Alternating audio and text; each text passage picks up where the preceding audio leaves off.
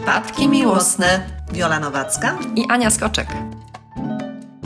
Cześć Wielu. Cześć Aniu. Zaczynamy nasz kolejny odcinek przypadków miłosnych naszego podcastu piękną informacją, bo startujemy w konkursie na podcast roku 2023 i jesteśmy nominowane w kategorii lifestyle. I bardzo podekscytowane, bo ja myślę, że to jest wielka nobilitacja, bo do tej kategorii trafiły tylko cztery y, podcasty. Także widać, że podcastów w Polsce jest bardzo dużo, tym bardziej i są świetne, bo, bo same słuchamy i same bardzo lubimy te formy rozrywki, te formy rozwoju i, i dowiadywania się z podcastów fajnych, nowych informacji. A także dla nas w ogóle znalezienie się w tym samym konkursie i znalezienie się w tym gronie, e, zdobycie tej nominacji już To zaszczyt. to zaszczyt. Ja się czuję, jakbym już wygrała. Ja po prostu naprawdę po otrzymaniu tej Tak, informacji. dobrze sobie pomarzyć. Tak. Pomarzymy sobie, że wygramy. od pana Tomasza Majki, który jest synem patrona tego, tego konkursu. Nie ukrywam, że jak przeczytałam tego maila, to ja już się poczułam, jakbym miała, wiesz, koronę Miss Świata na głowie i po prostu taka byłam Ale szczęśliwa. co, po to, żeby pompować swojego? Po prostu byłam taka szczęśliwa, że Ja jestem ktoś nas szczęśliwa dlatego, docenił. że ta wiedza i to, że nas ewentualnie ktoś docenił i doceni, to dla mnie jest miara, wiesz czego? Czegoś takiego jak sukces rozwoju, że to, co my robimy, pójdzie w świat i pomoże innym ludziom się rozwijać. Dla mnie to jest ważniejsze niż to, że w ogóle, wiesz, to jest no, nobilitacja. Oczywiście, bo, bo tak, Mhm. bo mogę powiedzieć, że, że to jest taka dla nas korona Miss Universe, ale my dostajemy na bieżąco od Was sygnały, że, że że dziękujecie pomagamy, że w nam, ogóle że tak, my Wam za- pomagamy dzięki tej wiedzy i to jest dla mnie bardzo fajne, że dzięki takiemu konkursowi ta wiedza zostanie rozpropagowana dalej, czyli może się zwiększą zasięgi, więcej ludzi nas usłyszy, więcej ludzi być może dzięki temu skorzysta z pomocy profesjonalistów. Tak, a te wszystkie Wasze sygnały i sygnały od Was, które właśnie dotyczą tego, że, że jesteście nam wdzięczni i wdzięczne za poszczególne odcinki, to można powiedzieć, że są takie diamenciki w tej koronie. O, tak, tak. Tak, ale jeszcze teraz wejdę z taką prośbą, ponieważ oprócz tego, że ten konkurs wy- wystartował, jesteśmy nominowane w tej kategorii, to równolegle do tego wszystkiego trwa głosowanie publiczności. I taki plebiscyt, w którym to Wy, słuchacze i słuchaczki, możecie oddać na nas głos. E, Jeśli lubicie przypadki. tak przydałby jeśli... się wam, nam, Nam. przydałby się nam wasz głos. Tak, głosowanie jest całkowicie bezpłatne, bardzo szybkie. Zapraszamy Was na stronę podcastroku.pl, pisane podcast roku i tam znajdziecie w zakładce głosowanie czy konkurs publiczności wszystkie dane, a w e, kategorii lifestyle znajdziecie tam przypadki miłosne i wystarczy kliknąć, zrobić klik i już oddacie swój głosik na nas. I głosowanie trwa do 11 listopada, także jeszcze mamy chwilę, ale nie zapominajcie o nas i mówcie swoim znajomym. Być może też ktoś na nas odda głosik, być może ktoś nas zacznie słuchać. Dobra, to chyba tyle z ogłoszeń drobnych. parafialne. tak. A z czym tu dzisiaj my do was? Ja do Ciebie właściwie, Wiolu, dzisiaj przychodzę z takim pytaniem, z takim problemem, z takim tematem do zgłębienia overthinking. Sama chyba jestem pośrednio takim analitykiem. Nadmierne myślenie. Tak, dotyczy to osób, u których każda taka zwykła, czasami może nawet prozaiczna, nic niewiele znacząca sytuacja powoduje może nie gonitwę myśli, co rozbieranie ją na czynniki pierwsze. pierwsze. Czyli na przykład też y, dotyczy to bycia w związku, kiedy to właśnie takie domowe, normalne, życiowe sytuacje, nawet nie kryzysy, ani nie kłótnie, co zwykły dialog może spowodować taką analizę w głowie, co to tak naprawdę mogło znaczyć, jakie jest drugie dno, czy jest jakieś drugie dno, trzecie dno tego, co na przykład mówi do nas partner, że po prostu zamykamy się w sobie I nie potrafimy skutecznie działać. i nie potrafimy działać, tylko myślimy o tym, co tak naprawdę autor miał na myśli, kiedy autor mógł mieć na myśli nic. No tak, taki wewnętrzny analityk naprawdę psuje nam osobiste nasze życie, zaraz powiemy jak, ale też psuje związki, przez to, że to myślenie zawsze przynosi więcej strat niż korzyści, zabiera energię, zazwyczaj nie przydaje się na przyszłość, bo ilość tych opcji, którą wypluwa analityk, naprawdę jest grubo nadmiarowa, więc naprawdę jest to mechanizm bardzo mocno obciążający ludzi i obciążający też związki. Bo może się okazać, że my już wymyśliliśmy 15 odpowiedzi na swoje pytania w głowie Na sytuację, która się Aha. nigdy nie zdarzy. i w momencie, w którym się pytamy tego partnera, powiedz, co tak naprawdę miałeś na myśli, usłyszymy nic. I wtedy puf, okazuje się, że dwa dni myślenia, krew w piach. Tak. Co robi taki analityk? Jak to mu zaprząta ten mózg? Co się dzieje w jego głowie? Nazywam tą część nadmiernie myślącą właśnie analitykiem wewnętrznym, bo ten analityk robi takie głównie trzy rzeczy. Wyobraża sobie możliwe alternatywy zdarzeń od jakiegoś tam bodźca, czyli od słowa, które powiedział partner, sytuacji, która tam się zdarzyła, układa zazwyczaj więcej niż dwa. No im bardziej sprawny analityk, tym opcji jest więcej. I on je tak układa, te wydarzenia, analizuje często ich prawdopodobieństwo, mówiąc, o, najprawdopodobniej to będzie to najpierw, ale potem jeszcze to lub tamto, czyli on też tak strzela. Czyli robi opcję A, opcję B, B, tak. i tak dalej. Tak, co ona zrobi lub powie, gdy ja powiedziałem to i tamto. Ten wewnętrzny analityk też często szuka przyczyn tych ewentualności, czyli robi takie psychoanalizy. Dlaczego ona tak, a dlaczego nie tak? Okej, czyli rozumiem, czyli na przykład jeśli partner mi odburknął przy herbacie, to oznacza, że on jest skrzywdzony w dzieciństwie, Na przykład wyobraża sobie i traktuje te wyobrażenia zupełnie serio. że ma jakieś pewnie traumy, dlatego jest dla mnie niemiły albo coś tam. Ale też na koniec on zachęca do planowania zachowań własnych, żeby tym wyobrażonym sytuacjom sprostać. Wytłumacz, o co w tym chodzi? Jeśli stanie się to, to zrób wtedy, i tutaj mówi co? Możemy sobie wtedy planować wypowiedzi, planować jakieś scenariusze własnych zachowań, przygotowywać się na coś. Robi się z tego taki kołowrotek w głowie, że ci ludzie, którzy mają tego wewnętrznego analityka, często cierpią na bezsenność, wiesz, bo to potrafi w nocy wybudzić. W ogóle analityk nie pozwala też zasnąć, nie? Wytrąca nas wtedy, wiesz, z takich celowych, codziennych zajęć, sensownych. No i za, zanurza nas w krainę tej nibylandii, do przygotowywania się na tak zwaną wojnę albo na jakieś tam scenariusze, które prawdopodobnie i zazwyczaj okazuje się, że nie występują. Często żaden z nich. Ci, ci ludzie nas zazwyczaj mają wyrzuty sumienia za swojego analityka, ponieważ, jak mówię, on wprowadza takie pobudzenie, no bo skoro tych myśli i tych scenariuszy jest tyle tam do ogarnięcia, no to zmusza organizm do, do produkcji takich hormonów stresu, żeby zmobilizować organizm do ewentualnego działania, czyli jesteśmy ciągle zmobilizowani, a na koniec możemy też czuć ogromne zmęczenie fizyczne, bo to jest kosztowna energia, którą ciągle marnotrawimy, to pobudzenie. Ważne jest, żeby wiedzieć, że takie coś, co tak wygląda, może być dla nas niebezpieczne, ponieważ ma koszty, tak? Emocjonalne, fizyczne i związkowe. No wiesz, zazwyczaj ludzie jak właśnie skarżą się na to, że są tymi overthinkerami, to podają takie argumenty, że im to przeszkadza w życiu, bo już ich wykańcza, że oni zamiast się cieszyć na coś, co będzie, po prostu ciągle tkwią w analizie tego, co było, albo właśnie wymyślaniu tego, co może się przytrafić, więc to, że są koszty, to chyba już coraz więcej ludzi, którzy mają ten pierwiastek to analityka, wiedzą. to oni już to wiedzą. Co tutaj teraz ważne? Ważne zdać sobie sprawę, że wszystko, co się z nas dzieje, nawet najbardziej niezrozumiałe, ma swój ukryty sens. Ukryty to znaczy nieświadomy. I taki analityk, jak każda inna zresztą część, którą tutaj poruszamy w naszych przypadkach, krytyk wcześniej był, a teraz mamy analityka, żeby zastanowić się albo dowiedzieć, jaka jest jego funkcja. Oczywiście, jak na to wpaść, no to ja zawsze reklamuję e, terapię, że łatwiej uświadomić sobie nasze nieświadome mechanizmy z pomocą terapeuty. Ale te, dzisiaj jesteśmy sobie tutaj w przegadywaniu tego zagadnienia, więc tylko powiem, że analityk zwykle daje poczucie kontroli i bezpieczeństwa. No tak, bezpieczeństwa przez kontrolę. Bo nic nie może się już wydarzyć jego zdaniem, nie wydarzy się nic, co go zaskoczy. Tak, a więc jest to poczucie bezpieczeństwa budowane na kontroli, które się przejawia przez takie właśnie myślenie przygotowawcze. Ważne jest zastanowić się, jak doszło do zbudowania takiej funkcji, która niestety zmusza nas do kosztów w naszym dorosłym życiu. Skąd się bierze ten analityk, który tak działa? I ja myślę, że za taką wielką potrzebą kontrolowania tej przyszłości zawsze stoi lęk. Lęk ten pochodzi z dawnych czasów. Dawne czasy to zawsze między 0 a 15, czyli wtedy, kiedy nasz świadomy umysł jeszcze jest w trakcie Kształtowania kształtowania się. Lęk tam musiał być i nasz wewnętrzny analityk to taki jakby menadżer, który chroni przed tamtym lękiem, od którego wtedy nie można było uciec. Tylko, że to, co ty tutaj mówisz, ten analityk jest spowodowany tym, że chcemy kontrolować bezpieczeństwo, chcemy mieć wpływ na to poczucie swoje własne bezpieczeństwa. To, to jest złe?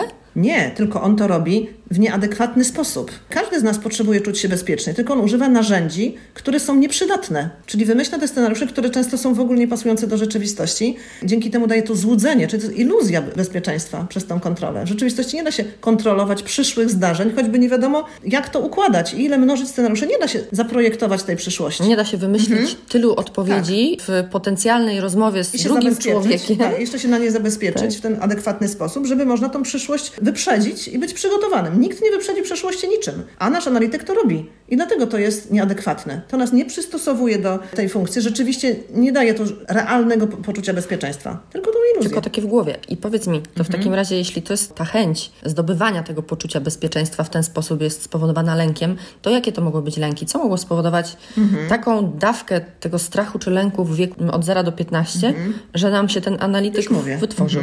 Jeśli żyliśmy w niepewnym środowisku rodzinnym, czyli rodzic był na przykład przemocowy wobec dziecka, albo gdy jako dzieci w domu byliśmy świadkiem przemocy jednego członka rodziny względem drugiego i nic nie mogliśmy zrobić. E, jeśli rodzic był uzależniony, a jego zachowania zawsze wnosiły destabilizację, czyli nie można było przewidzieć, co on zrobi. Podobnie na przykład, jeśli rodzic sam sobie był niestabilny emocjonalnie, na przykład chorował, dziś już wiemy, że są takie choroby układu nerwowego jak HAT, choroba afektywna dwubiegunowa lub e, borderline. I taki niestabilny emocjonalnie rodzic to również takie wielkie zagrożenie dla dziecka, czyli jego reakcje są zawsze nieprzewidywalne i dziecko ciągle jest w strachu, bo rodzic chory psychicznie, na reaguje nieadekwatnie. Tak, nie? albo rodzic sam był lękowy i reagował paraliżującym lękiem na sytuację życia codziennego, albo w rodzinie jakoś e, panował chaos organizacyjny czy ekonomiczny, czyli rodzice byli jakby źle przystosowani do życia, na przykład brakło pieniędzy do ostatniego dnia miesiąca, mhm. tak? Albo się rodzice nie umieli zorganizować. I nagle z zaskoczenia życia. okazywało się, mhm. że nie ma nic na obiad. Tak, tak. Mhm. Kiedy właściwie rodzice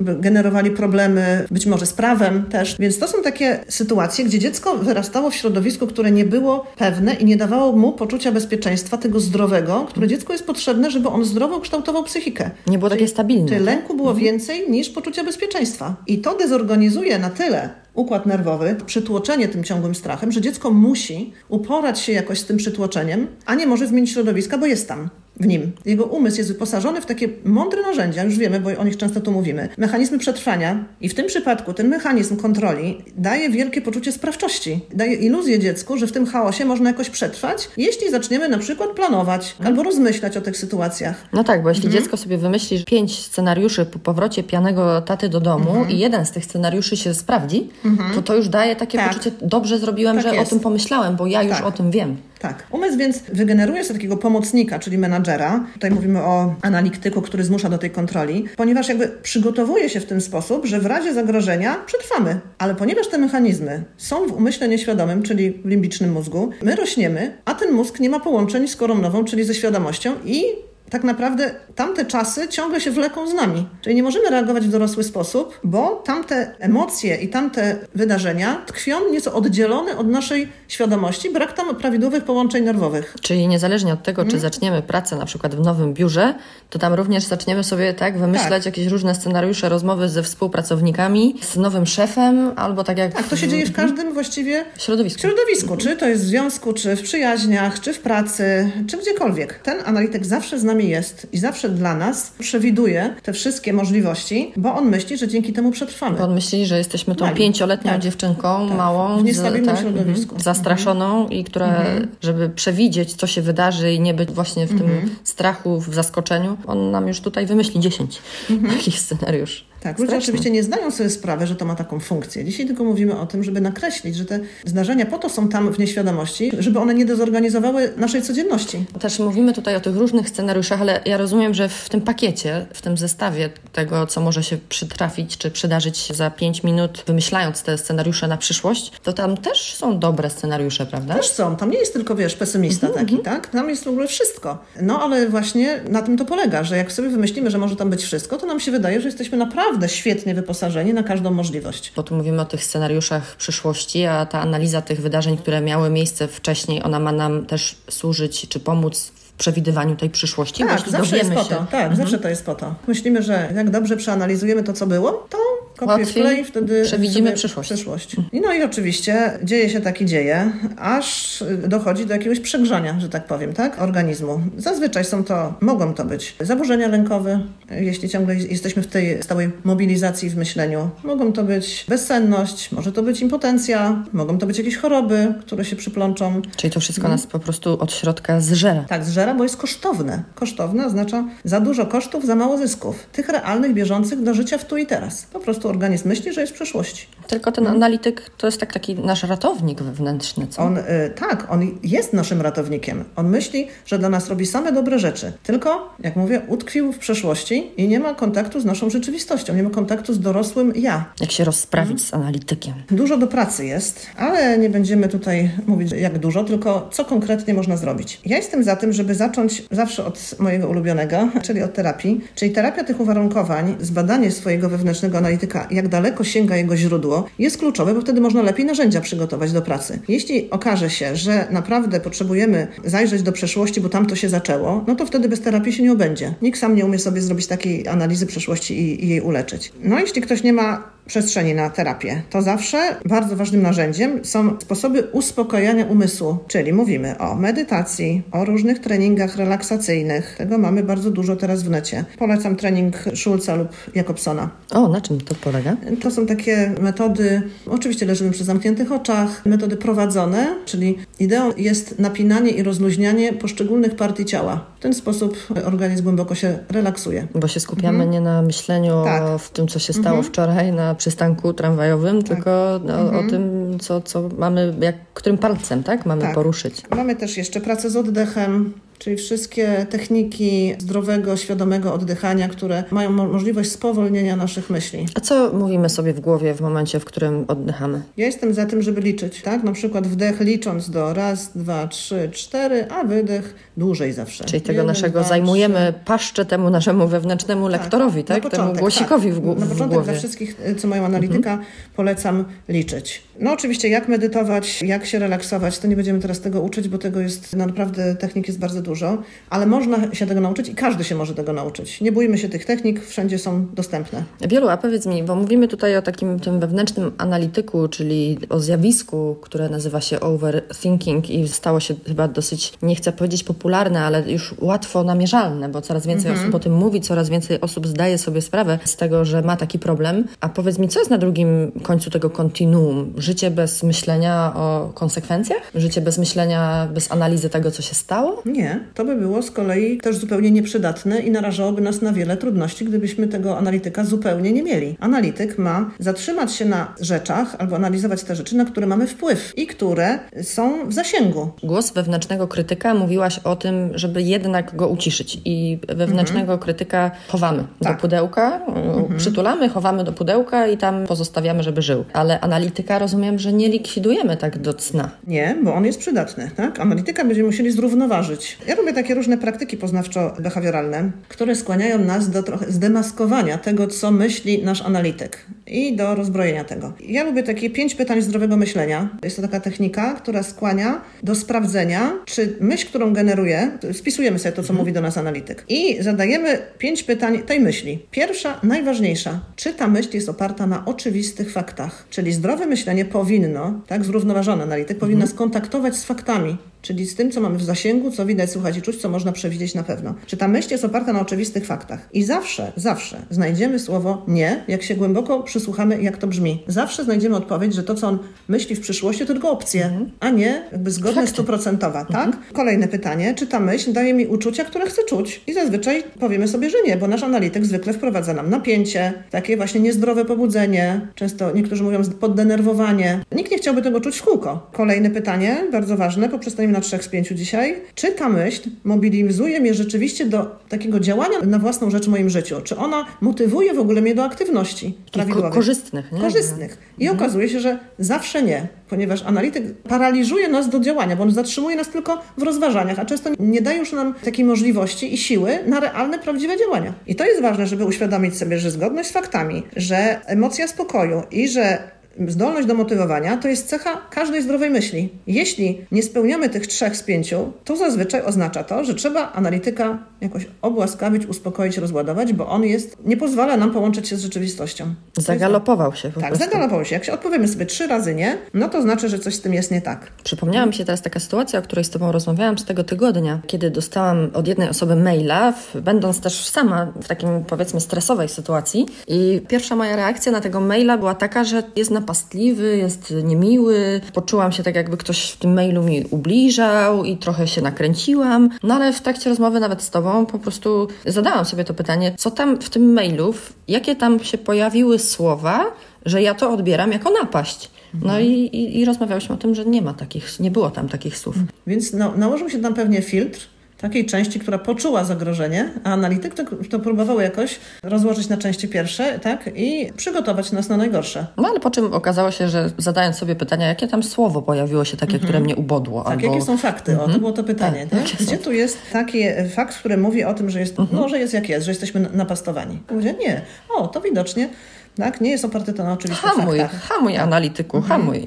Mhm. Oprócz tych pytań zdrowego myślenia, warto też sobie zadać takie pytania temu analitykowi. Jak często ta myśl, którą mi tu zajmuje myślenie, rzeczywiście odzwierciedla się w moim życiu? Na ile to, co on mi mówi, przygotowuje mnie na to, co jest? Chodzi o to, żeby sobie tak przypomnieć historię na, naszego związku z analitykiem, na ile tą energię, którą on tam nam ka- każe marnotrawić, przekłada się na nasze prawdziwe zdarzenia. Bo to się bardzo liczy, że co sobie przypomnimy, że właśnie wtedy, jak sobie o tym pomyślimy, o tym pytaniu, że często ludzie mówią, nawet w 80% okazuje się, że to jest przestrzelone. No dobra, ale w tych Mhm. 20 wielu to wyobraź sobie tę satysfakcję, w której człowiek wymyślający różne scenariusze, rzeczy, które mają się wydarzyć, na przykład trafi w ten jeden. tak, i to jest właśnie- Jaki to jest, musi być wystrzał, wiesz, endorfin, radości, że wiedziałam. I to jest właśnie to, co sprawia, że stajemy się niewolnikiem naszego analityka, że, Że daje nam nagrody uda. Mhm. od czasu do czasu i wtedy mówimy już nieważne, jakie koszty ponieśliśmy, ważne, że przewidzieliśmy to, co się wydarzyło. I wtedy nie myślimy, ile to nas kosztowało. Rozumiesz? Ale następne pytanie jest takie, ile nas to kosztuje? Ile płacę za to ciągłe przewidywanie przeszłości i nawet za Za to, że nam się raz na 10 razy Tak, uda mhm. e, ustrzelić. Tak, że wychodzi o te realne koszty. Czy ja bym chciała tyle ponosić kosztów za ochroniarza mojego? Czy to życie ma tak wyglądać, że jestem zestresowana, że nie mogę spać, tylko dlatego, że mnie to uratuje od czasu do czasu przed czymś realnym? Czy chcemy żyć z takimi obciążeniami? Zazwyczaj możemy sobie wtedy odpowiedzieć, że nie, jesteśmy bardzo zmęczeni. Niektórzy mówią, nie, te koszty są za duże. I jak sobie to rzeczowo odpowiemy, że koszty są za duże, że w ogóle 80% na 20 nawet, to za dużo. Pudła, tak? Pudeł. I w ogóle jestem ciągle y, w matryksie emocji, których nie chcę czuć, no to namierzone, tak? Jak namierzone, to możemy poddać to pracy. Albo terapeutycznej, albo tej, której mówimy narzędziowej. Możemy umysł sobie uspokajać, uspokajać ciało, możemy iść do psychologa, możemy namierzyć naszego analityka i jego historię z przeszłości, bo zawsze historie namierzone mogą być uleczone,